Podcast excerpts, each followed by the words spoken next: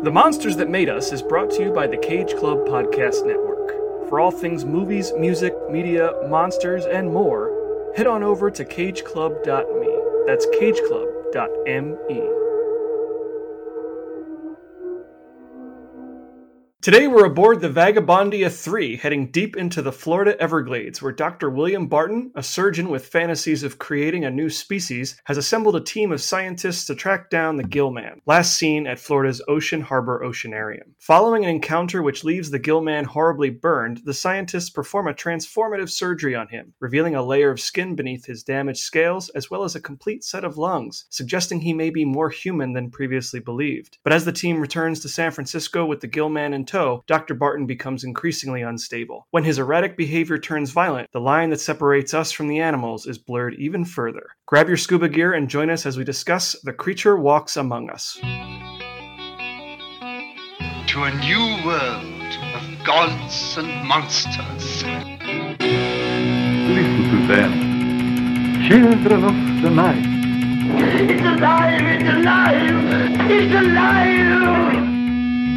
You're crazy to know who I am, aren't you? I'll show you who I am and what I am.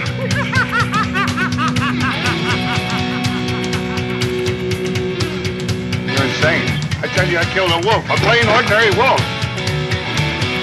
By studying these and other species, we add to our knowledge of how life evolved, how it adapted itself to this world. He went for a little walk. His face.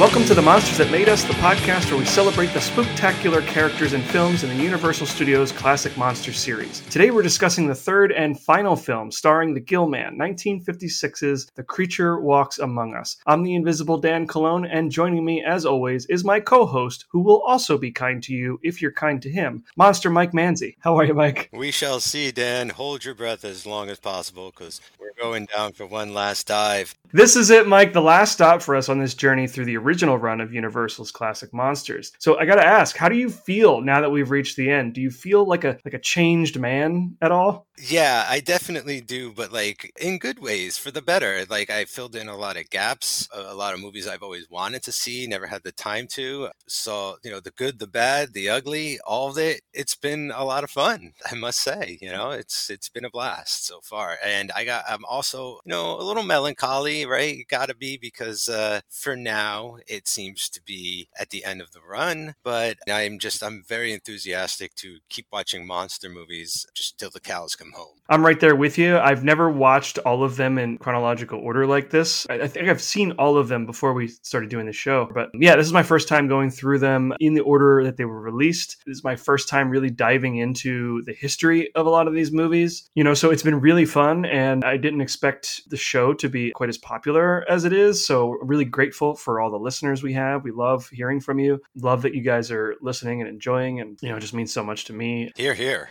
Definitely. Yeah. Yeah. And as you say, like it was a lot of fun to watch this stuff in order. I feel like we really got to know these characters along the way a lot better. We could track whatever, however minor or major any of these monsters had uh, an arc of any kind. And I feel like there were few there. All the different versions that we came across, it's been a blast. I was going to say, I'm always excited when there is an attempt at continuity. We've seen the Frankenstein monster evolve over time. You know, he got burnt up in the second one, and then the results of that kind of carry over into the subsequent Frankenstein movies. And so there's no real need for that sort of continuity, but I love that, that attention to detail. It's sort of like, you know, when I watched the Friday the 13th franchise, like straight through, there was more Yeah. attention to that sort of continuity than I had ever expected. So I love that. I'm really excited that we're done, but also like I'm really excited for where we go next. And we'll talk more about that, you know, at the end of the show before we close out. For those of you who've been following along with us, you know, we all know that Universal International had been phasing out their B pictures since they were fully acquired by Decca Records in 1952. So it's not really a surprise, at least to me, that this whole Gilman series, you know, sort of ends with a whimper rather than a bang. But Mike, what did you think of this third Gilman movie? Was this your first time with it? Did you find it to be a satisfying conclusion to the trilogy? Satisfying conclusion to the trilogy? Not necessarily. Okay, here's the thing like, it's one of those instances I feel like it's not a great presentation, okay? But I love the concepts and ideas that they tried to go for with this movie. You know, like I, they aim so high and just kind of peters out at the end. I don't even think the movie ends, right? The movie just stops at one point, you know? It was mm-hmm. over and I, I kind of was like, wait a minute, it's over? But I had a lot of fun with this one, a lot more than I thought I would. It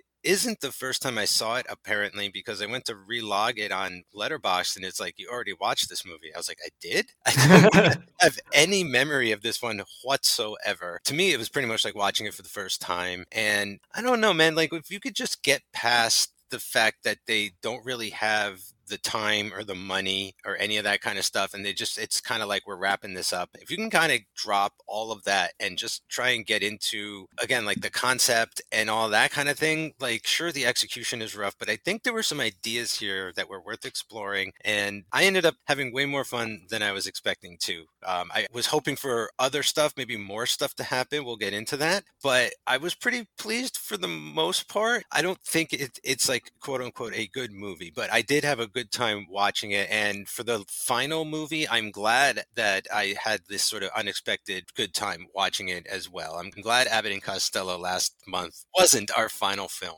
I'm right there with you. I agree that there are a lot of interesting ideas at play here, but I think on a script level, some of those ideas are little half baked. You know, they don't really mm-hmm. explore these ideas to the degree at which they probably could have, uh, especially considering the runtime. You know, we have 80 minutes and it feels like there's a lot of padding here. There's a lot of underwater. There's a lot of a lot of sciency conversation that I, I don't really feel as deep as it needs to be. And, and, there's not a whole lot of Gilman. There's not as much Gilman in here as, as you might think there is. Certainly not if you've seen the poster. The poster for this is incredible. It's like a giant Gilman straddling the Golden Gate Bridge. It's such an exciting poster, and the movie never even gets close to that kind of thrill ride. Yeah, I kind of glaze over through a lot of this. I don't find a lot of the characters to be all that compelling. I think that the female character we have here, uh, she's sympathetic, but I think that's because she's abused for most of the movie. I don't think she is otherwise all that interesting. Certainly not as interesting as the previous two heroines we've gotten in Creature from the Black Lagoon movies. Having said that, I think the actress who plays her does a great job, but it's mostly just a bunch of scientists, all with their specific field of study, out there hunting a gillman who spends the entire back half kind of docile, right? He's not the rage machine that we've seen in previous movies. Yeah, it's funny you mentioned that. And like, that is what I kind of found interesting, not necessarily about the Gilman, you know, kind of not really running around going nuts, but like the idea that it's changed and they're trying something new and and, and like the concept evolving and we'll get into it, but like why the Gilman isn't running around causing a muck. I found that to be an interesting conceit to a degree, you know, but it is always much more fun when your monster is causing havoc. And it's kind of yeah. like this one they've tamed him, neutered him, I should say might be a better term. I mean, he does, you know, get some cool action set pieces towards the end and I think the motivations for those they make sense. I just wish that there had been more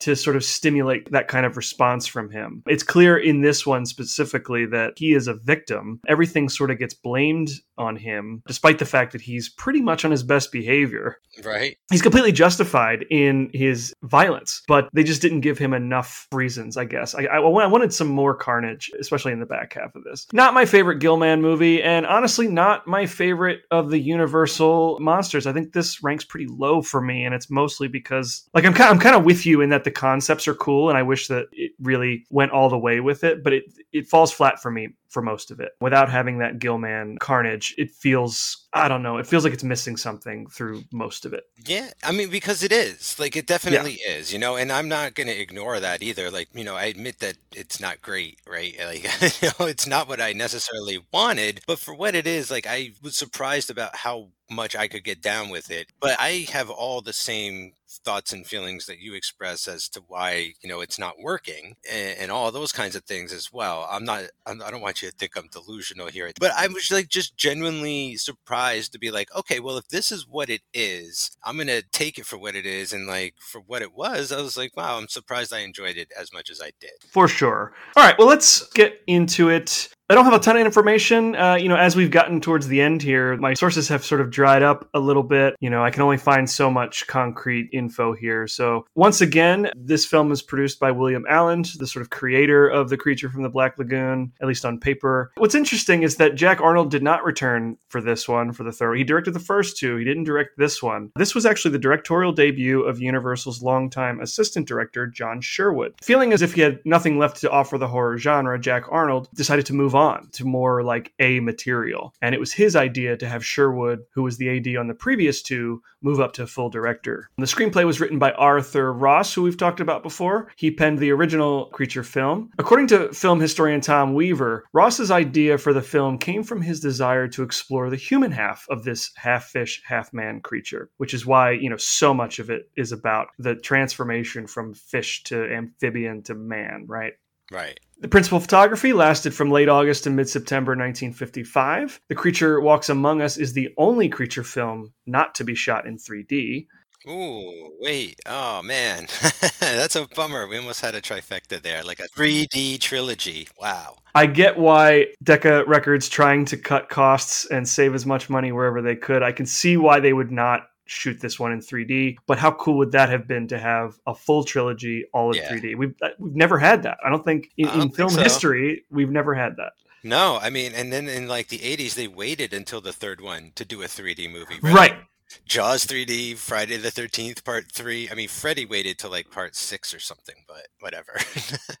Like Revenge of the Creature, much of this one was shot on location in Florida, including Wakulla Springs for the underwater sequences, much of which, for whatever reason, weren't used. what? They shot a bunch of it. Ricou Browning played the Gillman for the underwater stuff. I guess what they decided to do was repurpose unused footage from the original Creature film for a lot of those scenes in the beginning of the film, the first half. Okay, because I was gonna say, like, did they reshoot that stuff? It looks cleaner. It looks better. I don't know. To me, like, we'll talk about it when we get there. But some of the angles and shots and stuff, it was way more disorienting, way kind of sharper. I was gonna remark about how good the underwater stuff was in this particular film, whereas in like previous movies, I was kind of over it. Yeah, so much of it was shot for that original film. It was just unused takes. okay. The only new footage that we really get with Ricou Browning, I think it's in the sequence where the creature or the Gillman attacks the boat in the middle, like right before he gets torched. When he flips it. Yeah, and then I'm almost positive Ricou Browning also played the Gillman for the underwater scenes in the back half in the new suit. They shot same actor, right? He came back for the third one, but um, all that stuff in the first half is is from the original Okay. or at least was shot for the original film. The suit this time, before the accident, so his pure Gilman suit, they created a third suit or a new suit for this one. It's much simpler as you would expect. You know, these things tend to get more streamlined as they go on. This was a two piece suit. It had a front piece that went from the neck to the ankles and then a back piece, and they would secure the pieces. The head was borrowed from Revenge of the Creature. So they just took Okay. An unused head or recycled a head from that one and stuck it on this new suit. I don't have really any information on the new suit, the new look, post burn Gilman, but I will say I do kind of like it. I think that it's kind of interesting that he is much more of a hulking creature in the back half. Yeah, I kind of like the smooth look. Yeah, I don't know how he put on the LBs. He got some gains, you know, when he was in his coma. But you know what this made me think of? And I'll just say I kind of like it too. I think it's a very interesting way to go. I mean, you know, he's wearing clothes so they can get away with not doing a lot, but it makes me think of what they wanted to do originally, right, Dan? Wasn't it Yes. supposed to be some weird, like super smooth body all over, no scales, no fins, none of that business? And it, there was like a, a photo that looked like some kind of warped ET knockoff. Like it was horrifying, maybe for the wrong reasons, but here, for whatever reason, I like it too. Yeah, it's a good look. All right, so let's get into the cast here. We'll do like the principal cast. There's only like six of them mentioned at the top instead of the whole cast list here. Jeff Morrow plays Dr. William Barton. Morrow was an American actor of stage, screen, and radio. He began on the stage around 1927 at the age of 20. He did a lot of plays, lots of Shakespeare, including Twelfth Night, Romeo and Juliet, and Macbeth. During the 1940s, he served in the U.S. Army during World War II and then continued his stage career and landed the title role on the Dick Tracy radio show. Oh, wow. In 1953, he made his film debut in the Richard Burton biblical epic The Robe. Throughout the 1950s, he appeared in a mix of A budget films and B westerns and science fiction films, often playing the hero. His first sci fi film was This Island Earth in 1955. Nice. In the latter part of his career, he did a lot of television, mostly westerns, plus a few episodes of The Twilight Zone. And his last TV role was in the 1986 Twilight Zone episode A Day in Beaumont. Excellent. Loved the Twilight Zone. Rex Reason plays Dr. Thomas Morgan. What a name! Can I just say as well, in the voice to back it up? Like I looked up his filmography and I was like, this guy should have been doing like voice work for cartoons. He's got an incredible speaking voice. Yeah, yeah. I mean, this guy should have been on radio. He should have been on a news anchor with this voice and that face. After serving in the U.S. Army from 1946 to 48, he began his stage career at the Pasadena Playhouse. In 1951, he was given a screen test at Columbia Pictures and was subsequently cast in a leading role in his first film, 1952's Storm Over Tibet. By 1953, he moved to Universal International, where he appeared uncredited in the Rita Hayworth film Salome. He stayed with Universal for a little while, appearing in two films under the name Bart Roberts, before insisting on using his real name. Why they had him change his name to Bart Roberts from Rex Reason, I have no idea. Bart Roberts. Uh, he's probably best known for his role as Dr. Cal Meacham in This Island Earth. By the late 50s, early 60s, he was doing a lot of TV for Warner Brothers and NBC, including Man Without a Gun, The Roaring Twenties, Perry Mason, and Wagon Train. In 1961, he walked out on his contract with Warner Brothers when he was being considered for a lead role in The Manchurian Candidate, but he chose to quit acting altogether, and he spent the rest of his life as a real estate broker with occasional voice acting work. Oh, wow. How about that, Dan? He did do some voice acting. Leigh Snowden plays Marcia Barton. She was born Martha Lee Estes, and she got married at age 16 to her high school classmate James Snowden in 1952. They had two kids and then divorced in 1955. Following the divorce, she moved to LA from San Francisco, where she began working as a model. She got her big break when she was featured in a Jack Benny Christmas show that was televised from the San Diego Naval Base. When she walked out on stage, the 10,000 sailors in attendance had such an enthusiastic response, 11 Hollywood studios contacted her the following day. Wow. That's like all of them. Right? she ultimately chose Universal due to the training program provided by their film school, where she began classes with Clint Eastwood, James Garner, and John Saxon. Clint Eastwood, fellow creature alumni. And uh, John Saxon, a guy we see a lot in, in horror, just in general. Mhm. Um, big fan. She went on to appear in All That Heaven Allows, The Square Jungle, and, of course, The Creature Walks Among Us. In 1956, she met accordion player and future husband Dick Contino. By 1960, she was ready to leave acting altogether to raise her children. She briefly returned to acting in 1971 when she appeared in a stage production of Cat on a Hot Tin Roof. Nice. Gregg Palmer plays Jed Grant. After serving in the U.S. Army Air Corps as a cryptographer, Palmer began acting in 1950 and pretty much made a career out of guest appearances on a ton of TV shows, including 21 episodes of Gunsmoke, 18 episodes of Death Valley Days, plus Bonanza, Kolchak the Night Stalker, Wild Wild West, Star Trek, Mission Impossible, Kung Fu, and a number of films before retiring altogether in 1982. All right. I wonder who he was on Star Trek. He looks like a real red shirt to me. Yeah. Maurice Manson plays Dr. Borg. Oh, speaking of Star Trek, Yeah, resistance is futile, Mike. especially tonight. Born in Canada to Russian Jewish immigrants, Manson moved to New York to pursue a career in Broadway through the 1930s and 40s. During the war, he served in the U.S. Army as a medical photographer. Oh, In the 1950s, he moved to Hollywood, where he was cast in mostly small roles, including The Creature Walks Among Us, Hellcats of the Navy, and Spirit of St. Louis. And rounding out our cast of scientists, James Rawley plays Dr. Johnson. There wasn't much of a career to talk about. It was pretty much all small or uncredited roles through various films and TV shows. But in addition to his acting, Rawley worked as a high school drama teacher. And among his students was none other than Robert Englund. Oh, Freddy Krueger himself? How about that? As for our Gillman, as I mentioned before, Ricou Browning reprised his role as the underwater Gillman. And then this time we have Don McGowan as the Gillman on land. Okay. McGowan was probably most noteworthy for his starring roles in The Werewolf in 1956, 1962's The Creation of the Humanoids, and the 1962 TV series The Beachcomber with Cameron Mitchell. Most of his career was spent playing small roles in movie and TV westerns, all the usual suspects, plus Blazing Saddles, where he played Gum Chewer. One credit I found particularly interesting was a 1958 TV pilot for Tales of Frankenstein, directed by Curt Siodmak, Whoa, what? Put it on the list. It featured Don McGowan as the monster. Apparently, the show never got picked up, and I believe the pilot ran as a sort of short TV movie. It's only about Cool. a half hour long. I'm pretty sure it did air, but I thought that was really cool that he played the monster as well. Yeah, and that Siodmak directed it.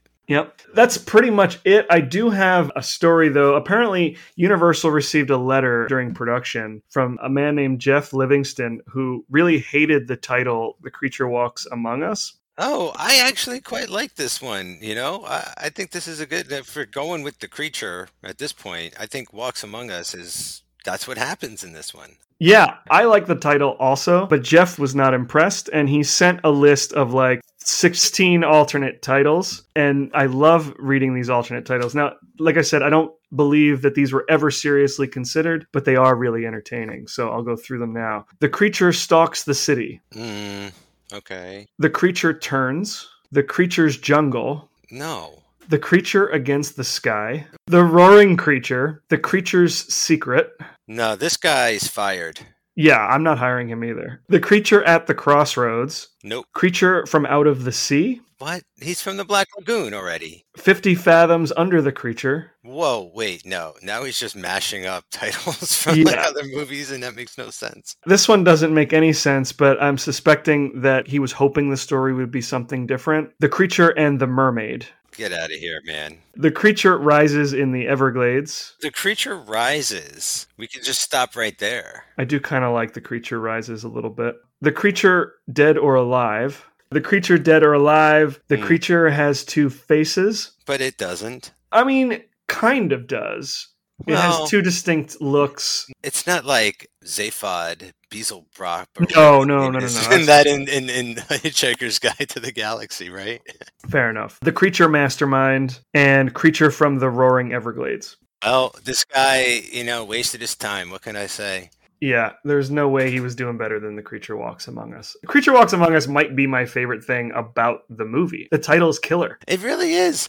I think it gets the point across perfectly. You know, now he walks among us. Like it, it's gotten worse. And considering the themes of like, you know, what separates us from the animals, uh, I Yeah. think that, you know, considering those themes about how similar we are, I think the title works on on that level as well. Totally agree. All right, so let's get into it here. We're going to try and get through this uh, as best we can. There's a lot of re- repetition here. To be honest, like I said before, I, I sort of glaze over a little bit through a lot of this dialogue, but, you know, we'll take it a scene at a time. We got some cool credits. We start with the familiar Universal International Globe logo. This is the last time we're going to see that, Mike. Oh man, I would have saluted if I remembered. Yeah, whatever it is we do next, we will not be seeing that same logo.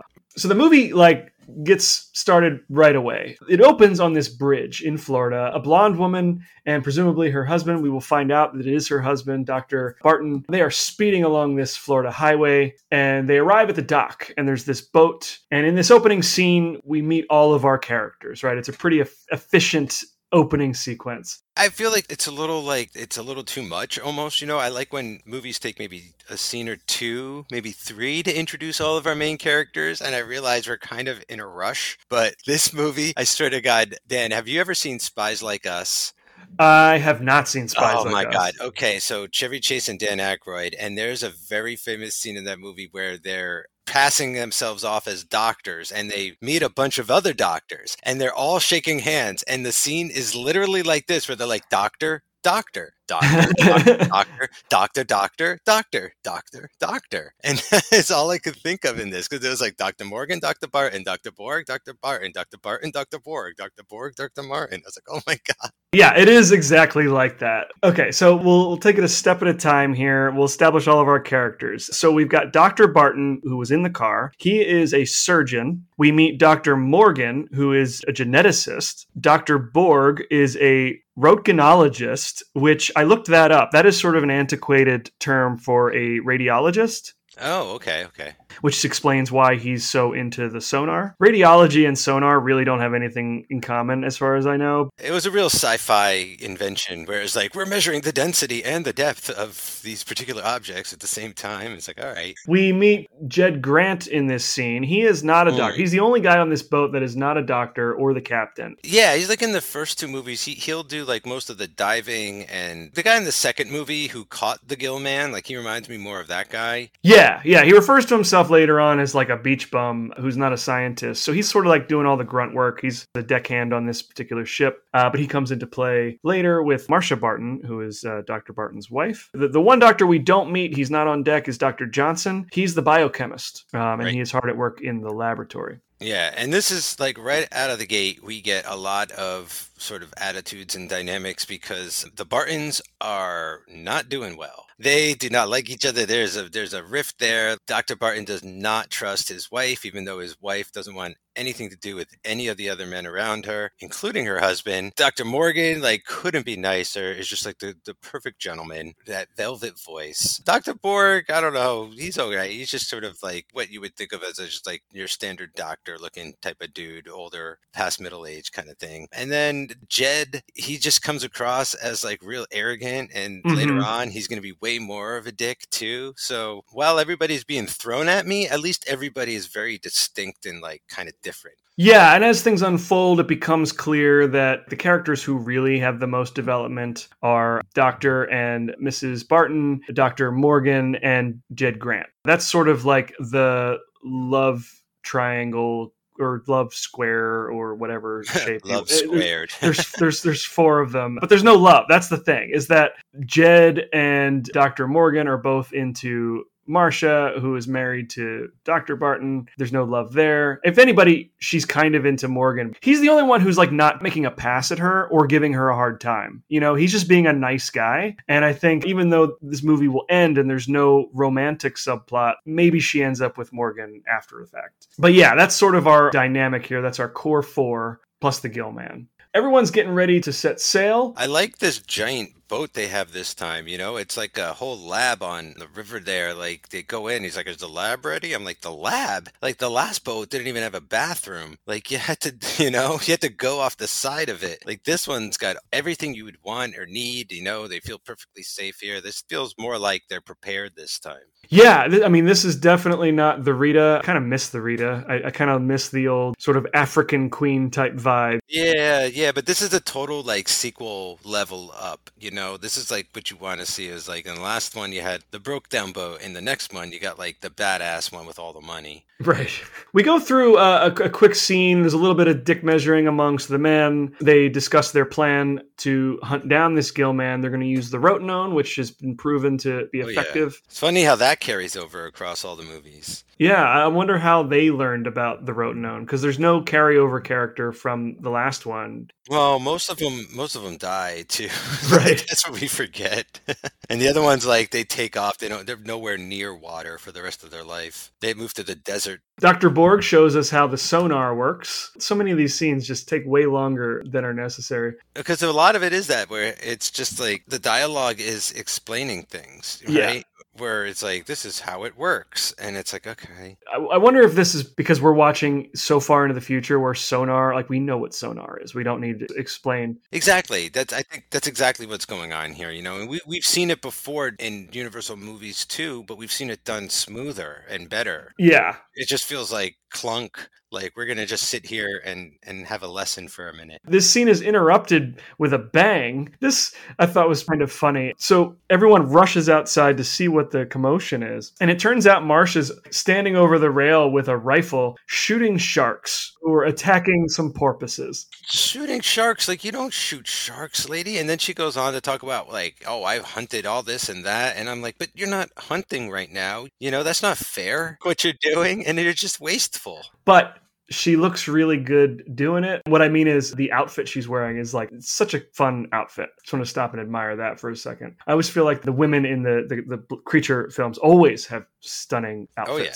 Stunning wardrobe, but hers is really distinct and pretty cool here. The guys all decide they're gonna uh, set out in this small boat with an outboard motor. Basically, what they're doing here in this scene is they're chasing down a lead that Jed Grant got at some point previous before they set sail. He has a contact down in the Everglades, and uh, it's a man named Morteno, played by an actor Paul Fierro. Basically, Morteno had uh, an encounter with the Gillman. He was out there fishing. While he was out there, he was attacked by the Gillman. He was able to stab the gill man a couple times, actually survived the encounter with a few scratches on his face. He says he's crippled. He doesn't elaborate on that, so uh, I can't speak to the extent of his injuries. But uh, point is, he's alive and was the last person to see the gill man. He tells that whole story. Yeah, he's barely alive. Like he's got that huge gash across his face. Like he's not getting out of that bed anytime soon. It seems like he's basically in shock for the rest of his life. I think. Yeah.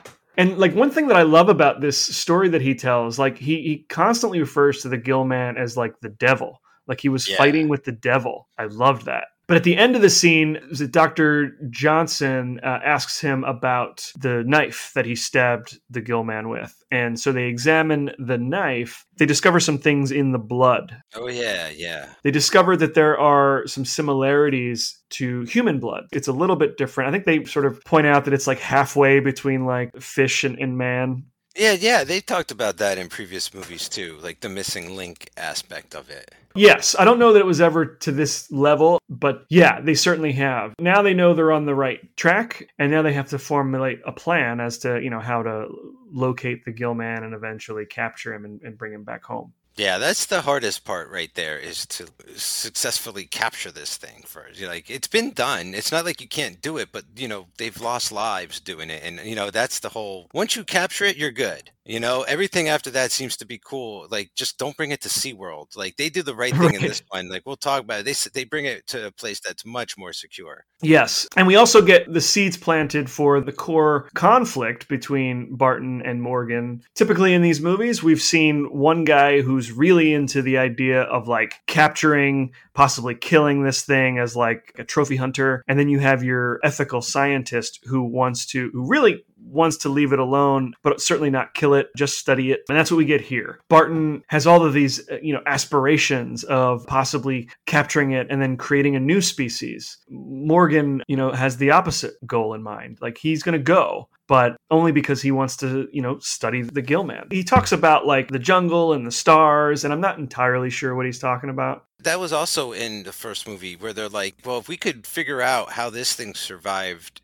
in these extreme environments, maybe it'll help us survive in extreme environments such as space, you know, you know, other worlds and other planets. And like I think Barton is taking it to the next level where he's like, we need to use this creature to modify ourselves so that we can survive in extreme environments like it. Barton is like, we've heard that it can do both. It goes on water and it goes on land. If we could figure out how to like like how it does that, maybe we can like use that and and do that to us too. Except not water, but space or something like that. Yeah, Barton's like the guy in the movie who wants to like create his own army of underwater super soldiers, right? Like if he can harness the evolutionary power of this thing. Not literally, I'm saying like in other movies where you have this villain who wants to like exploit something beautiful out in nature for, you know, uh, military purpose. That's Barton. How do I use this for evil? He's kind of like Norman Osborn. He comes across A little bit, yeah. right? like this wild geneticist who's like trying to patent all these crazy inventions. He's a mad scientist too, and I think Barton has a touch of Frankenstein. Oh, yeah, I could definitely see that. He's kind of like what Frankenstein should have been. Very Yeah. different from the Henry Frankenstein we got in the Universal movies. But he yeah, you're right. He's he's sort of more like the Victor Frankenstein that we know from the book and other adaptations. The next scene, we get plenty of underwater footage. Morgan and Grant are going to test some of the equipment that they have. Marcia decides she's going to go swimming too, uh, d- despite the fact that her husband says no. But she's been cooped up the whole trip, right? And she needs to get out and, and stretch her legs. So she decides to go out, and there's a little bit of talk. They set up what's going to happen later in the scene that if you go down too far, you could potentially get what's called the raptures of the deep, where you sort of get a little bit drunk or lose control of your faculties, right? Just from the pressure. And she's like, It's okay. I've never been drunk. I'll be fine. Well, okay, so I know that if you are not properly trained, like you can really fuck yourself up diving and Sure. So um, I don't know that I've never heard the term raptures of the deep. Uh, I don't know how long recreational deep sea diving was around before these movies. This really freaked me out for some reason. Like she goes down and she starts to float at normal, and then she does like this weird underwater dance and it like truly feels like someone who's like doesn't know where they are anymore you know that it has lost their faculties completely. It was a weird thing to include. I'm glad it's in the movie but it's just like another extra added level of danger with the diving you know? I, they, Yeah. we've never we haven't seen this before in the in the creature film so i'm glad they included something like this because you know it's almost like a public service announcement or something like that. And it's handled in like a very for me it was like a very eerie kind of thing to watch you know? This person like kind of start drowning because they didn't even really realize they were underwater anymore is how it came across I agree. I, I would say that I think the sequence, like a lot of them in this movie, kind of goes on a little too long. You know, they, they just shot a shit ton of underwater footage. Not to mention, like, we see the Gillman finally. So, all that's happening in this sequence. Our divers are never really in the same shot as the Gillman, right? Because it's all older, repurposed footage. But it's cut together really well. I still buy that they inhabit the same space. Yeah, and I like the new footage because, uh, uh, as I alluded to earlier, there's different angles. Like there are these sort of bird eye view angles underwater that are very disorienting, and just I feel like they got like maybe a little closer or like something cooler or cleaner about it for some reason this time around. I was getting into the underwater stuff. Yeah, I, I dig it. Yeah, so the, the Gillman doesn't really get noticed by them too much. I don't think they see him, but the whole situation with Marcia sort of pulls the plug on their time underwater. They have to get out and uh, attend to her. So they know that they're on the right track. This is when they sort of formulate that plan of how they're like going to go out there and uh, and capture him, right? Yeah, I don't know if this is the shot, but there's several shots, and I and I actually think this movie looks pretty good. Is there's a few shots of these guys posing in frame that look amazing. Like some Yep. of the compositions in this movie are just great, you know. And maybe it's just because of the time. That's just the look of movies at the time or whatever. But like, because I know this wasn't you know anything too special. There's some shots in this movie that I'm just like, oh, that is so gorgeous. Just like the depth and the way they're lined up in the frame and everything is very nice. And I think this is one of them where they're all like huddled in one room together. And one guy is like in the doorway, the other guy's like up on the table, one guy's like sitting in a chair, and the other guy's like at the desk. And it, it just all looks very nice. I agree. I think that the one thing that all of these these movies have in common is that the underwater footage is always really captivating. It's always really well composed. But in my opinion, it feels like they wanted to use as much of it as possible. These are the scenes where I just if I've seen it before, I might skim through it. I get that. But okay, so before they can put together their plan for the evening, we have to take care of Marcia. She's carried up onto the boat. I think she's carried by Grant. There's a little bit of like angry, jealous husband Oh, yeah. after this. And so we get a little bit of a taste of, of what's to come later in the movie. was it Grant or Morgan or whoever it was was also like, hey, I don't think it's not obviously paraphrasing or, or whatever, but the gist of what I got was like, look, buddy, like I'm just trying to save your wife's life. Like I don't Yeah. I'm not trying to hit on her, dude. Like she was dying. Barton is like, get your hands off my wife. Like, how dare you look at my wife? He needs to take a chill pill. Look, she's gorgeous, okay, but dude, like you're not that bad looking either, you know, and you're and you're like this famous scientist or whatever. Have some confidence, bro. You landed her in the first place. Like, chill the fuck out, dude. She confides a little bit in Morgan here. You know, we get a little bit of her side of it. Apparently, she and, and her husband have not been happy for quite some time. Okay, so this kind of stuff and sort of the lack of the creature and you know, it's very heavy on the kind of machismo at times. I don't know. This had more of like that noir vibe to it again. Yeah, in a I lot of that. ways. You know, I mean, it definitely leaning way heavier into science fiction overall. But you know, if I had to throw in like another ingredient in there, definitely there's a lot of that noir kind of the jealous rage stuff. You know, that kind of thing. I always feel like comes straight out of those movies as well. You know, you always got like Edward G. Robinson is trying to hold on to like his trophy wife and all those kinds of things. So Oh man. Now, I- now I'm wishing this was kind of a film noir. Could you imagine like the new creature in the clothes with a fedora on? But I mean, I'm not kidding though. This feels like if you watch Key Largo or, or things like that, like it has that sort of vibe going on. 100%. And I didn't pick up on it before, but you're absolutely right as I think about it. You take the Gillman out of this, this this does have a very uh, noir-ish vibe from a narrative perspective. Okay, so now it's like nighttime and the guys are going to take a boat out onto the water. They're going to load it up with a bunch of equipment. Somehow Dr. Borg is going to get his sonar machine onto this little thing. They've got the rotenone, they've got a harpoon gun. The plan is that they're going to use the rotenone to knock out the Gillman. Plan B is the harpoon gun, but uh, Mhm. M- Morgan specifically tells Grant we want him alive if possible, so don't hit him in any vital organs or anything like that. And then the last resort are the pistols they have. They're also armed, well, not armed, but they also have some gas lanterns on board, which will come into play. And that's the plan. And so they head out into what now looks like a small like inlet, like it looks like a lagoon, right? It's not like the ocean anymore. They're not out in the open water. Yeah, well, the the creature kind of like lured them into a trap. It got their boat stuck. It made it so they can't go any further without getting into a smaller little like rowboat and, and then going like deeper in,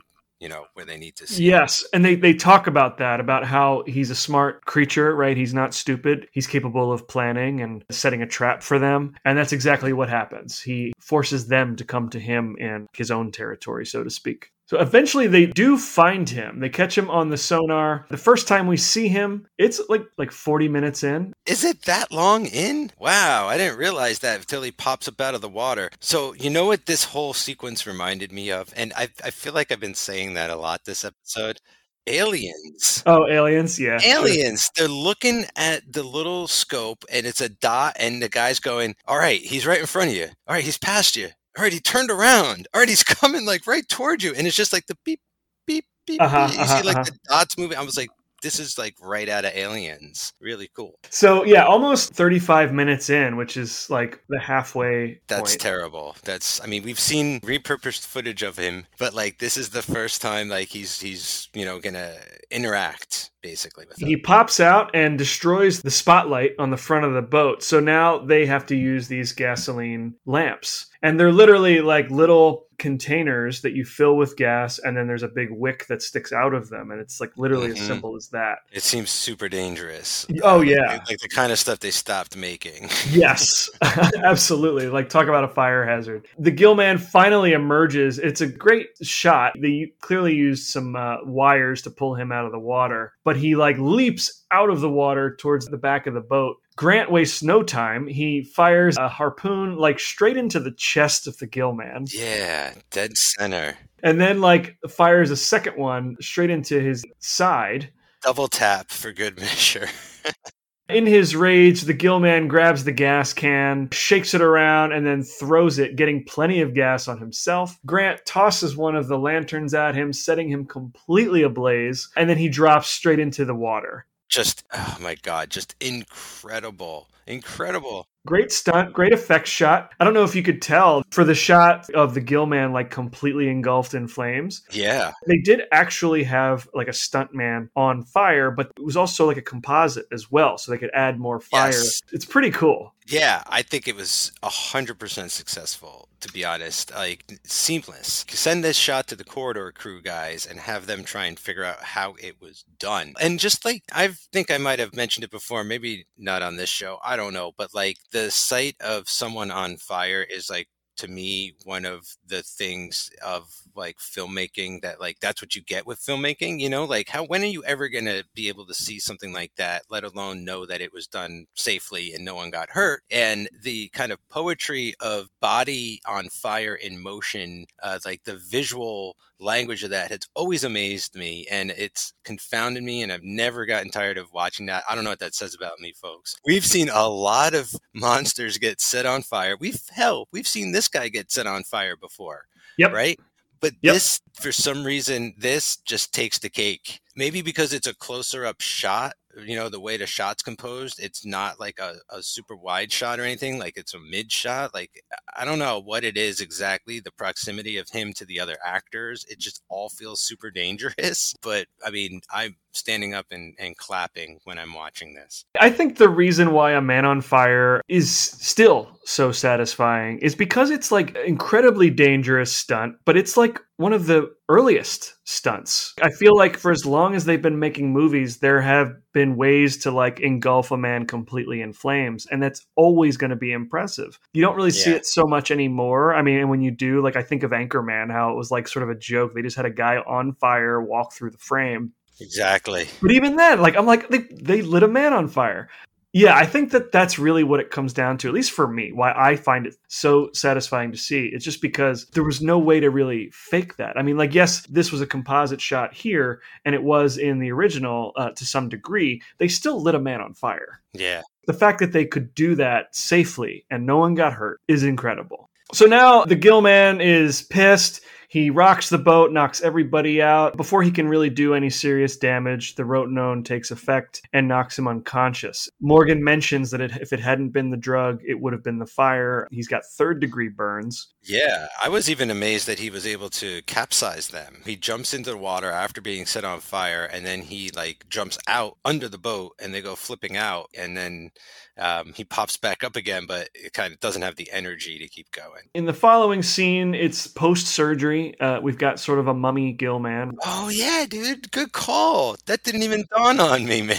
dude, a two in one. He's wrapped head to toe in bandages. He is unconscious. He's in sort of a Coma. I don't know if it's medically induced. I think it's probably probably a medically induced coma just to keep him sedated. I can't tell. It could be. I don't know because he kind of ends up waking up on his own. I feel like it's a pain coma kind of thing. Like, or they drugged the shit out of him, right? Like they pumped him. They said with enough of the uh, of the knockout stuff, though, like not just the the rotenone stuff, but they said they poked him with enough knockout juice to like kill an elephant or two or so you know so like he's got a lot of shit running through his system It was the darts of the harpoon. They they had some drugs on the end of them too. This is where the evolution conversation gets sparked a little bit, progresses a little further.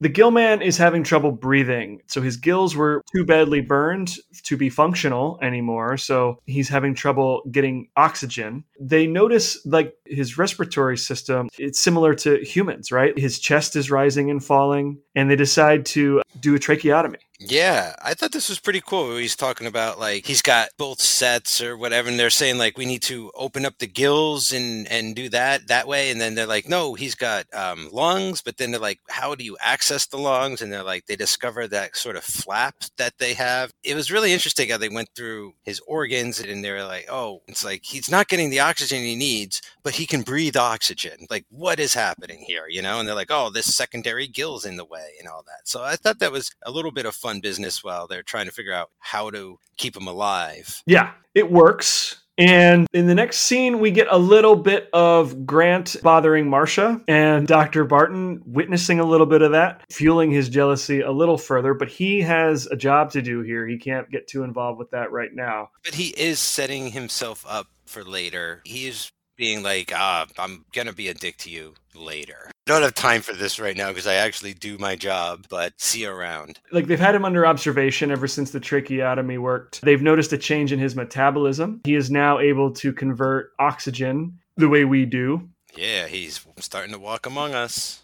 And as they're having this conversation, he starts to stir. Uh, we see his arms raise a little bit. Yeah, so like he he's having these fits of rage or power and energy like coursing through him, but then he's like collapsing again. So, yeah, like, he doesn't have the strength to like burst out of the chair or out of the bed, but he does break the bonds, and then suddenly all four men in the room have a have a gun pointed at him immediately. They decide that they're going to cut open a little bit of the face, right? Like I said, he's head to toe wrapped in bandages. And Morgan grabs a pair of scissors and cuts off the strip covering his eyes. He's got like cotton balls in the eye holes. And he's wide awake, right? That I find to be a really effective shot of just the eyes poking through. yeah, yeah, they're real eerie and creepy, and plus they're human eyes now. Yeah. Correct me if I'm wrong, but in the last two movies, he had like weird fish eyes kind of pupils with his mask and everything, and like now these are clearly a person. Human eyes. Yep. Yep. Absolutely. and that that is very unsettling. Yes. I don't know if it was intentional or if they just didn't bother to hide it, but like you see the eyelashes. You can't mistake it for anything but human eyes. Now we know that they're headed back from Florida to Sausalito, California. Barton sends like a, a telegram to get his home prepared to receive the Gill Man. All right, now is as good a time as any to tell you, Dan, that I was confused to all hell where in the world we were in this freaking movie at all times because the poster has San Francisco on Yeah. it. They're talking about San Francisco, but then they're talking about going to the Everglades, and then they wind up in Sausalito, but they're also gonna go talk about San Francisco later. Like I am just so confused watching it this time, like watching this one. Sausalito is like right across the bridge from San Francisco. Geographically, that's where it is. So Sausalito is actually where George and Gracie, the humpback whales from Star Trek 4, are from. Okay. All right. Now that you mention it, I remember this time last year, I was driving through San Francisco and I think we passed Sausalito. Okay. Yeah. All right. when they shot Star Trek 4, they used an aquarium in Monterey, but geographically in the story, it's supposed to be Sausalito. So that would be right on the other side of the bridge. So yeah, I mean, like I said, San Francisco at the top. The ship, the Vagabondia, says San Francisco on it. But like, yeah, it's the greater San Francisco area. There's just no reason to like make it this confusing. Have them be in San Francisco this time. They found them in the Bay. Like that would be cool with me. They took for granted that we would be that familiar with the Bay Area geography, but I only knew it because of Star Trek 4. I knew Sausalito was right across the, the bridge. So he's getting everything prepped to return home. They took this ship from the Bay Area down the West Coast. They go through the Panama Canal to cross over into the Gulf of Mexico and then up into Florida. So they got this thing through customs? Is that what you're telling me? Like made it back through the Panama Canal with the creature in tow? So Barton, when he's sending his telegram, he mentions that they're going through the canal. This is insane, right? Like you tell me it's not crazy from a screenwriting perspective. Like my one note is just have it all set in San Francisco. Or like I don't know why San Francisco and the Bay Area had to be involved at all. Yeah, make it make it Florida again. Yeah, or if you if you wanted to make it a little more exotic, maybe set it in Mexico. Conceivably, the Gillman could make it from Florida to Mexico. Hey, or you know, maybe he made it halfway and got stuck in Louisiana. Is that possible? Or the Bahamas. Like there's so many different ways So many different ways. without including San Francisco. No disrespect to San Francisco. It just seems like a long way around. Look, I drove through San Francisco. I don't like it. That was one of the worst experiences of my life in recent times was driving through San Francisco and oh man, I still have uh, nightmares sometimes, but no, I'm sure it's a lovely place with lovely people. Yeah, I've been there. It's it's fantastic. But there's like there's no reason to incorporate it into a creature from the Black Lagoon movie, I think. Once they get through the canal, they are officially like on their way back up to Northern California. There's like a scene where where Marcia like wants to come check out the Gill Man, but her husband won't let her into the room with it, which that I kind of understand because this thing could be dangerous and he doesn't want her to get hurt. My one thing about that is that like she's been there now the whole time. Like she kind of has like a right. I feel like for whatever's gonna happen next, you know, Yeah. like she deserves a piece of the action because like she risked a lot. Even if they made her stay on the boat, like she still went there and like was in danger and everything. So let her see the damn thing. Yeah. The guys are, are now stripping away all of the, the bandages. They've noticed that the fire has burned away a lot of the scales, and now the Gillman has a skin. He has like a Yeah. dermis the way humans do, which is real strange. I love this idea of that like beneath the skin concept where like there's this double layer of life or some I don't know how to really put it but like they're trying to show here is like on the outside he was better well suited to surviving underwater and adapted to the pressures but like you cut away all that and now he's better suited to like living on land and all this shit and it's like who knows if there's a layer beneath that where he's to grow feathers. That was the sort of like I like that sort of rationale, that line of thinking that they're going through here with the concept. I will say this about this new suit. In this scene in particular, it stands out, and and I understand why. But the suit, when it's dry, looks like a rubber suit. That's my only real complaint. In the scenes where they're able to throw some water on it once it's glistening, then it, it looks pretty good in my opinion. But like in these scenes here, Yeah. it's totally like bone dry. I'm like, uh, it looks like a rubber suit. Yeah, I was hoping they'd make some excuse as to why he still needed to be somewhat moisturized, partially. Like The Rock in Fast Five, like he's always just glistening for no reason. Like maybe that needs to happen. Yeah. So they get the bandages off his head and hands and they decide, oh, we got to get him some clothes because without the scales, he's going to be all sensitive and exposed and all that. So Is his manhood exposed now? because like I remember in Shape of Water, she like signed how it like opens up and comes out in that Gillman. yeah, yep, yep. Maybe his extremity like guard was burned off. They have to get him a cod piece, maybe. So as they plan to do that, there's a little exchange between Dr. Barton and Grant, who had like just followed Marcia out onto the deck. And there's it's kind of like a, hey, what were you doing out there? You know, kind of suspects, hey, you're out there with my wife. Leave her alone. I got a job for you. Make him some clothes. Yeah, I love that too, where it's these two tough guys acting so tough and like, you know, whipping their D's around and it's like, stay away from my wife. And it's like, I wasn't bugging your wife. And then he's like, all right, I, you got a job to do. It's like, what do you want me to do? It's like, make some clothes for the monster. Here's this sewing kit. Nothing against, obviously, like, you know, my my great grandfather was a tailor and my grandfather was a tailor. Nothing wrong with that, but it's just like it's so funny, especially in these times. It's not considered macho to sew or anything, and it's just like these guys like yelling at it, like, "What do you want? I want you to sew a shirt for this guy." So after that scene, we get like the celebration scene. All five of these guys are hanging out, having drinks. Dr. Barton getting a little bit wasted here. Yeah.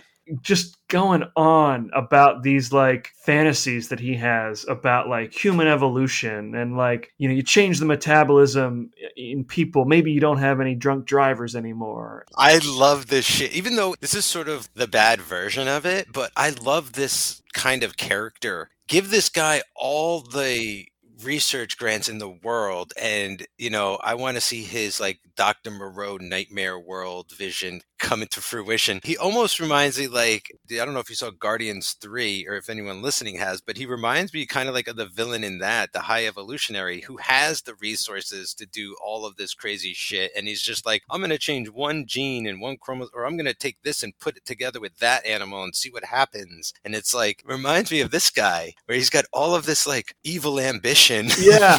I think of, of that meme, that Spider Man panel of the, the doctor who turned himself into a dinosaur. And like, he's got this incredible ability to like turn people into dinosaurs. And Spider Man's like, look, with this technology, you could cure cancer. He's like, but I don't want to cure cancer. I want to turn people into dinosaurs. that is the perfect example Yeah.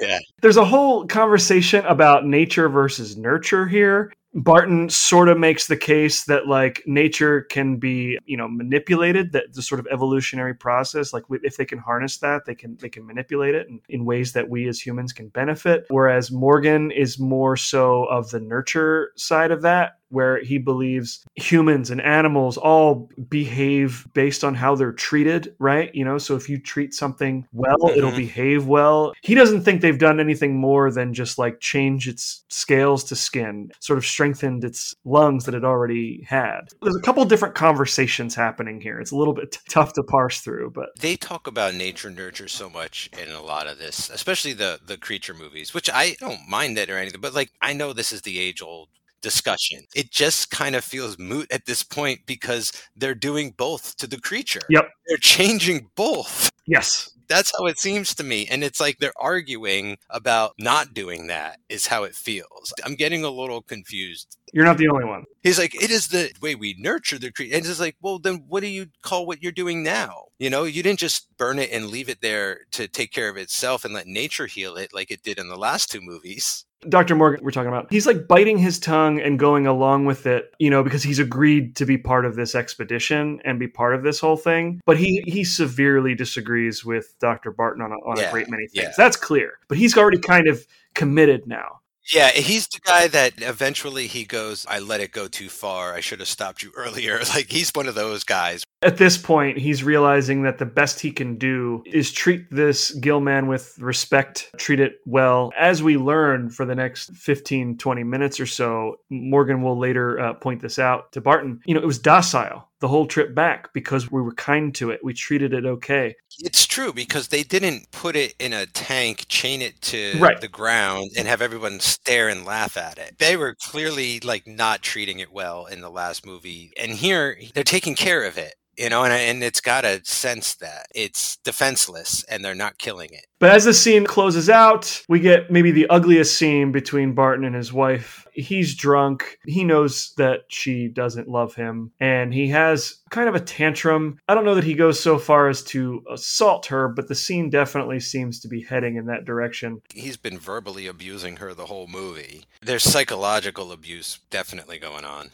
And immediately following this scene, this is the most awful thing. Barton storms out, and then Grant moves right in. Right in, like a revolving door. I really hate that this is like Marcia as a character. Like, this is her role. She's just the abused wife who is not respected by this other guy who is about to almost sexually assault her, it seems. Yeah, This is where I really wish she had more to do. But I think that uh, Leigh Snowden does a great job with the material she has to work with. I do actually really like her performance. And so, just as she is possibly about to get sexually assaulted, the Gill man breaks out of his room and rescues her, which is really cool. He like bursts into the room, destroys some doors, some furniture. We got a bit of a rampage. Yeah, we got a little action here. We get some monster action. Yeah, and, and he lets her go. She's terrified, but um, he's a gentle giant. And so he knocks Grant out and then dives back into the water. Yeah, he's he's way more Frankenstein's monster. 100%. Yeah, and I don't really mind that either, especially if we're going with the whole thing that like he's changed. Something's going on inside of him. Maybe he's less creature and more human now, so I'm buying all those traits from him, right? Yeah, I buy yeah. that like that that's how he would be now. He's never been particularly hostile to the women in these movies, right? He recognizes these women are not threats. He jumps back into the ocean.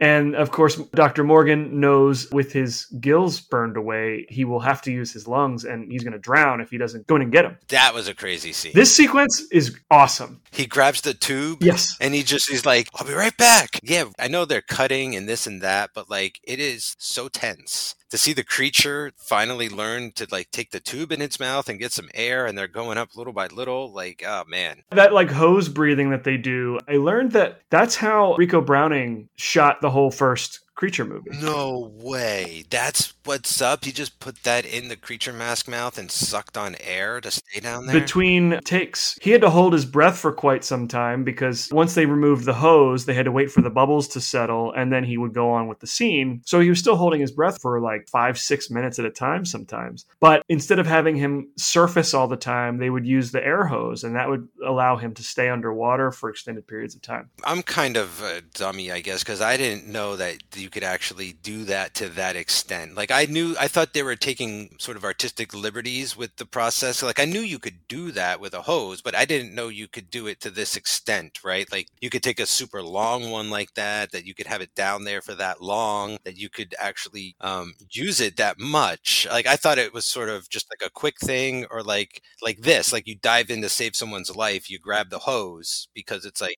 all you got. It seems like too simple to work. Like there's no way that could work. I think yeah, it's one of those ideas that seems too good to be true or like too simple to to actually work the way it seems. So he's back on board. He's unconscious, and they're, they're talking about how he's capable of remembering things. You know, he he woke up from being unconscious and immediately remembered to like get back into the water. That's like the Romero zombie explanation, you know? It's like buried deep in the recesses of his mind is like they remember they they loved to shop. So they went to the mall. He woke up, he used to love to swim, so he jumped in the water. And and the reason that he attacks upon waking up is that he remembers, you know, being attacked. He remembers the fear, and then uh, Morgan says he tries to, you know, tries to kill anything near him. So he's drawing on those memories. But I think what Morgan's point is, what we just saw was he dove down there to rescue the Gill Man, and I think he believes that the Gill Man will remember being rescued by him. Yeah, yeah. Hopefully. That's the argument he's making about, you know, his memory. Now we're back in San Francisco. Great establishing shot of the Golden Gate Bridge. Even in black and white, you can tell it's the Golden Gate Bridge. They get to Dr. Barton's mansion. It's a pretty big house. It's like a 1950s mansion, right? It's not like a Mhm. 2000s mega home. It's a good size house. It's got its own little like private zoo.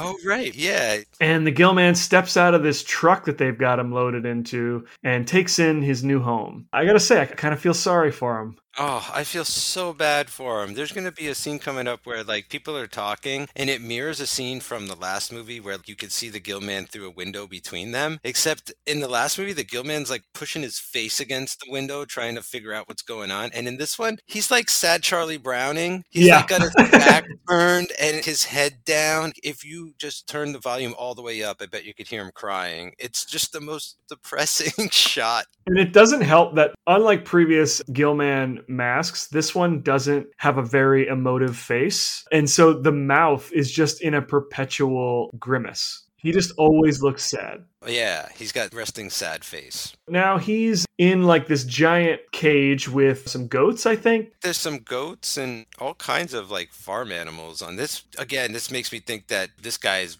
more like the high evolutionary Dr. Barton. Like he's testing on these animals, like he's doing bad things with this stuff. He's not free ranging chickens, you know, for the eggs or anything like that. We get a little bit of a, a confrontation, another confrontation between Barton and his wife, Marcia. She just wants to get out of the house, maybe drive into San Francisco. And he's like, maybe if I have time later, I'll drive you myself. But for now, you got to stay here and stay away from all these men. Like, he's so insecure. He tells her specifically he doesn't want her like parading around a bunch of men. Dude, look at you've even got this huge house and everything. Like you need, just need to take a step back, relax. He and Morgan are observing the creature through this. He calls it a two way mirror, but I feel like it's a one way mirror. Is that Does it need to be a two way mirror? Like it could be just a regular window. The monster's not looking at you anyway. The point is the creature can't see them but they can see him and then they have another conversation that's more about these themes that they've been hammering on throughout the movie more about the nature versus nurture kind of stuff and this is where we kind of get a little bit of barton's angle here as morgan kind of makes the case that you know humans and animals that are treated well will behave well and treat others well. Barton fires back with these insecurities that he has. You know, like he's been a loyal husband and yet he believes he has an unfaithful wife. But he doesn't. Like she's not. Right. He's just insecure and paranoid. He thinks it's a matter of time before this Gillman is going to get violent again. It's not about because he's an animal and This is what he's really worried about. The Gillman's gonna steal his wife. Like, there's enough men. Why is he trying to create another man out of another creature just to he could like take his wife away? He could be, you know, worried that it's gonna steal his wife. But he insists on on creating an environment of fear to keep the Gillman behaving. Well, that's his whole deal. That's what he's doing to his wife. That's what he's doing to the, to everybody. Is he's got these demands? You know, it's all uh, I'm in control. You know, and do what I say, and, and all this kind of shit. And it's like that's the only thing he knows. You know, because he's scared out of his mind. So it's like he's projecting that onto them and being, like, trying to scare them into listening to him. Yes. A really nice little scene where Marcia sort of serenades the Gillman. She's playing the guitar up on the balcony. Yeah, this is like where he's really taking notice of her. And I think this is where he's sort of like he doesn't fall in love with her the way he does in, in previous movies, but like this is where he starts to feel something for her. Yeah, I think this is where Dr. Morgan's thesis like starts to come into play now is that he sees the kindness or senses she's kind. Okay, Mhm. like he's picking up a guitar and singing and he's like, "Oh, like "What? is- That's very nice." And and she's not like picking up, you know, like a needle and jabbing him or, or anything Right. like that. Or so I think it's more of that kind of thing coming. I think that might be what I thought the movie was doing was like, oh, it's showing you how like yeah, it, it does recognize kindness and it will be nice in that moment, as opposed to like if it's attacked, then it'll it'll it will attack back. Right. And Morgan also like points out to her straight up that he thinks her husband is losing his mind. They sort of bond over how much they both don't like him. This is when I started to realize like it, he was gone before the movie started. Oh yeah. She's known it too. So she gets it in her head that she wants to go for a swim. As soon as her husband sees her in a swimsuit, he loses his mind again. Like there's no way she's going to go out there in a swimsuit. He calls her a cheap little tramp, all because she just wants to go swimming. And like that has to be like nowadays, you know, I don't want to say it, but like that's got to be very harsh language back then. Yeah, 100%. He's basically like, "You're parading around in your underwear." It's that Yeah. it's like that scene and she's like, "What are you talking about? Like I bought this at the department store. Everybody wears these." I do love that swimsuit, by the way. It's like a white swimsuit, po- black polka dots. Was it Vera West? I think Vera was was gone. But yeah, just another great swimsuit. Love that. But of course, as she's trying to get some alone time, swimming in this lake by the house, doesn't Jed Grant show up again? Yeah. And she's continuing to reject his advances. Dude just can't take a hint. No. While they're out there doing that, this is one of the cooler scenes. Like a cougar comes onto the property. Yeah. This uh, like a mountain lion. California. They're there, and but like it was such a wild, casual moment, right? All Yeah. things considered, like this, I thought it was a bobcat at first. And it just this mountain cat just like wanders into frame. I'm like, is that real? And then I was like, why is this happening? What is going on? Yeah, and then it, it proceeds to try and attack some of the animals, Yeah. and the, the creature wrestles it. I think the implication is that he saw this mountain lion attacking a defenseless sheep Yeah, and defends the sheep. there couldn't be a clearer metaphor. He saved a defenseless sheep. Of course, everybody comes running when they hear the commotion, and all they see is the gill man, a dead cougar, and there's one dead sheep. And they assume that, you know, he just went nuts and murdered a couple animals, which is not the case. No, and you would think that they might have thought otherwise, or at least one of them could have been like, well, now, don't you suppose that maybe he was defending himself and saving the sheep? You would think. And so now, like, things really start to come to a head. Barton is like full tilt crazy. He strongly suspects that something's up with Jed Grant because he was out swimming with his wife. He tells him in no uncertain terms that he has to get out of his house or he will throw him out. And on their way out, Jed makes some comment about how, like, hey, man, look, if it wasn't me, it would have been one of the other guys. Your wife hates you that much. And, like, Barton pistol whips them to death. to death. to death. It was like American Psycho or some shit. Like he just loses it and like a switch flips and I thought he was gonna shoot him and then he just beats him with a pistol. Like, what? What else is crazy is that this is the first death in the movie Yep. and it's like human on human Yep. and it is so brutal. It's like R rated brutal. Apparently that was like one of the things that the censors didn't want them to do was like show the actual impact of the gun. I think universal got away with something here. Even though grant gets hit in the back of the head i don't think you were supposed to see it at all. But you're right it is kind of brutal in, in how direct it is right? There's no blood or anything like that but it is pretty violent. You know what? I just remembered. Doesn't ray liotta pistol whip a guy to death in goodfellas? Karen's neighbor, you're right. He walks over and he starts pistol whipping him in the face. That's You're right. I'm not saying this is Goodfellas, please don't get me wrong, but like, but that moment crept into my head as far as the implication, as far as like what's being implied here. yep Like reading between the lines and all that that we're trying to do, and like that's vicious. That's worse than shooting somebody, right? It's Yeah. like beating them with the gun. because he definitely did not die on the first impact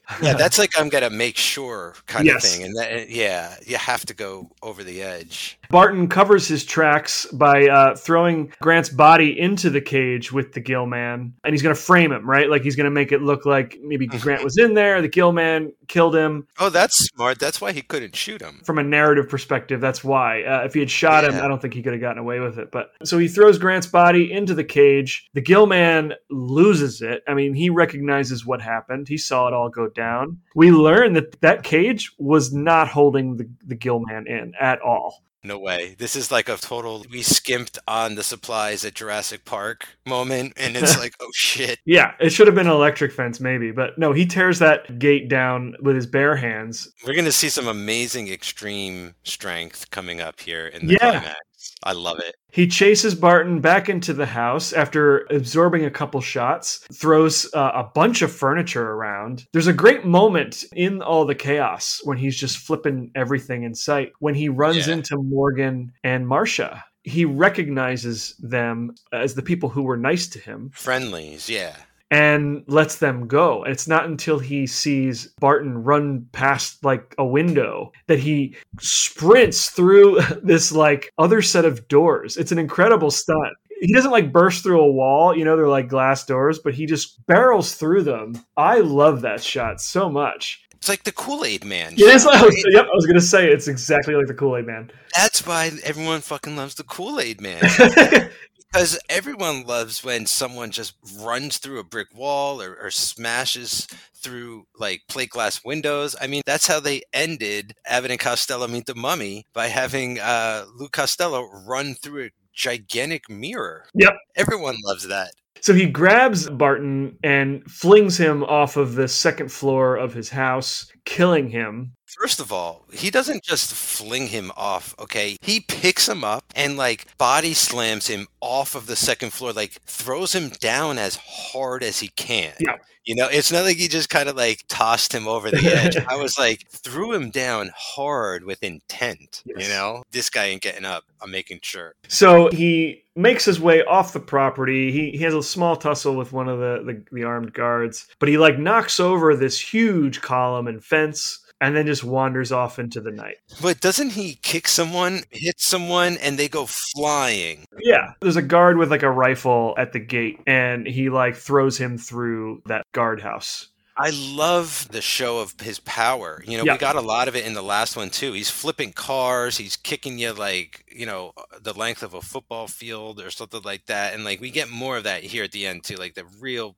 show that like this guy is strong and you can't contain him. The only reason that he was sticking around was because he wanted to, is what I'm realizing. Yes. He was kind of maybe like these guys are gonna help me, but then at this point he's like, Nope, forget it. Like they're just like all the others. Yeah, I think by the time they get there to the house, you know, he's he's learned that he can't survive underwater anymore.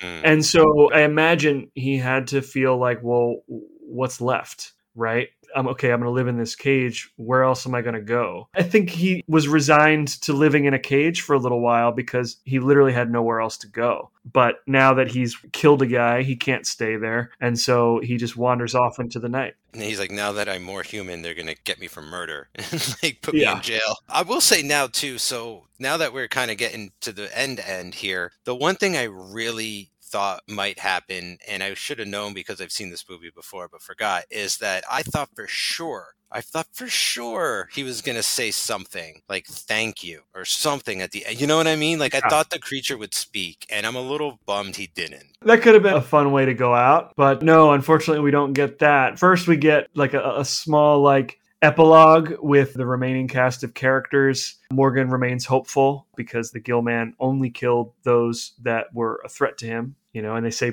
Barton, what did he say? He was killed by um, an animal of his own making or something like that. Marcia is leaving San Francisco. We don't know where she's going, but presumably she will meet up with Morgan at some point in the future. Yeah, but they're not together now, No. right? It's not like they're gonna go off together, which that's different. I kind of like it. It's very plutonic for this age in film. I feel, you know, Yep, like yep. because everyone has to wind up a couple or something like that. And this one, she's like, you know what? I just got rid of this abusive guy who I've had to tolerate for all these years. Like, I'm good with men for a while. I gotta go off.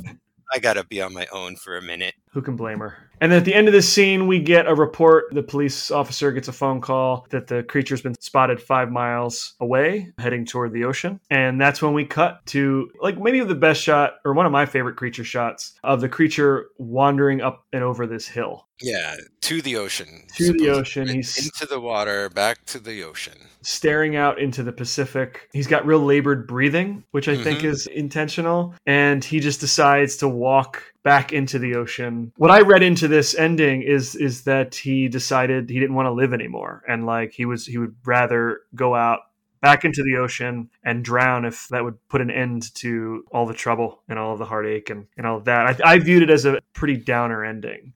Interesting, Dan. I wasn't thinking that necessarily to the point where he was like, I've got nowhere else to go, and if I go back to the ocean, I'm going to drown and die. So, like, it's the end. Might as well just go back. I was thinking a little more hopeful, maybe. I was like, well, if he could change once, maybe he can change again. Maybe all of this trauma and getting shot and all this other thing and whatever, like maybe if he makes it back to the ocean, he'll regenerate to what he was before. Like, you know what I'm saying? Maybe he can change back and forth. There's always the hope. Like, we thought he was dead twice before and he came back. Perhaps this isn't the end. So that's what I was hoping. But I, I will say, I do love that shot. It's both a heroic shot and a very solemn shot for Yeah. the end of the creature, you know, to be alone and wounded like this. And I guess his fate is sealed. That's one reading of it for sure. Probably the right reading. I guess I'm just always holding out hope in the end. I am sure that if this had been successful enough and, you know, the whole corporate restructuring wasn't happening at the time, that they would have made a sequel and that would have been their explanation that he went back into the ocean and was able to adapt and evolve back into an amphibious creature. And that could have been a cool way to go for the next one, where he just keeps changing back and forth, back and forth, back and forth. Right, maybe, right. He, maybe he can go full Hulk and like become a normal guy, and it's like a Jekyll Hyde thing at that point, and like he touches water and it's like splash, and he turns into the creature, Right. and then he dries off and he turns into like the man. Like a mermaid. Exactly. Okay, well that's it. That is the end of The Creature Walks Among Us. Man, it's the it's the last movie we're gonna talk about for a while. That is wild. Did you have any last thoughts or anything else you want to say before we get out of here? About the creature or about monsters that made us in general? I mean, maybe we should do a wrap up episode or something like that to do those thoughts. But for the creature, for this film, still had fun, still was able to enjoy parts of it that appealed to me while kind of ignoring the bad parts. You know, the stuff, it got kind of monotonous and repetitive and, you know, long winded and uh, pseudosciency and all that kind of stuff. But a lot of that can be fun as well. I do acknowledge that it's not all good here Yeah. however like i really enjoyed this conversation about it like i feel like you know we got to the bottom of it pretty well and we had fun talking about it they ex- tried to explore some interesting things and go a different direction and i think it would have succeeded a lot better had they wanted to make this movie and by that i mean you know had the the resources to actually do it right instead of the company just being like, ah, we're kind of like out of the business of these monster movies. Like, let's let's do this one and get it over with or whatever. Like that's sort of the vibe I get from it, and I just wish there was more spirit behind it, like the spirit of the previous films we watched, because there's very fun, interesting ideas going on here that just don't have the legs. They're just not here, and I wish they were. But all in all, man, I was pleasantly surprised by this one. So I had a good time regardless.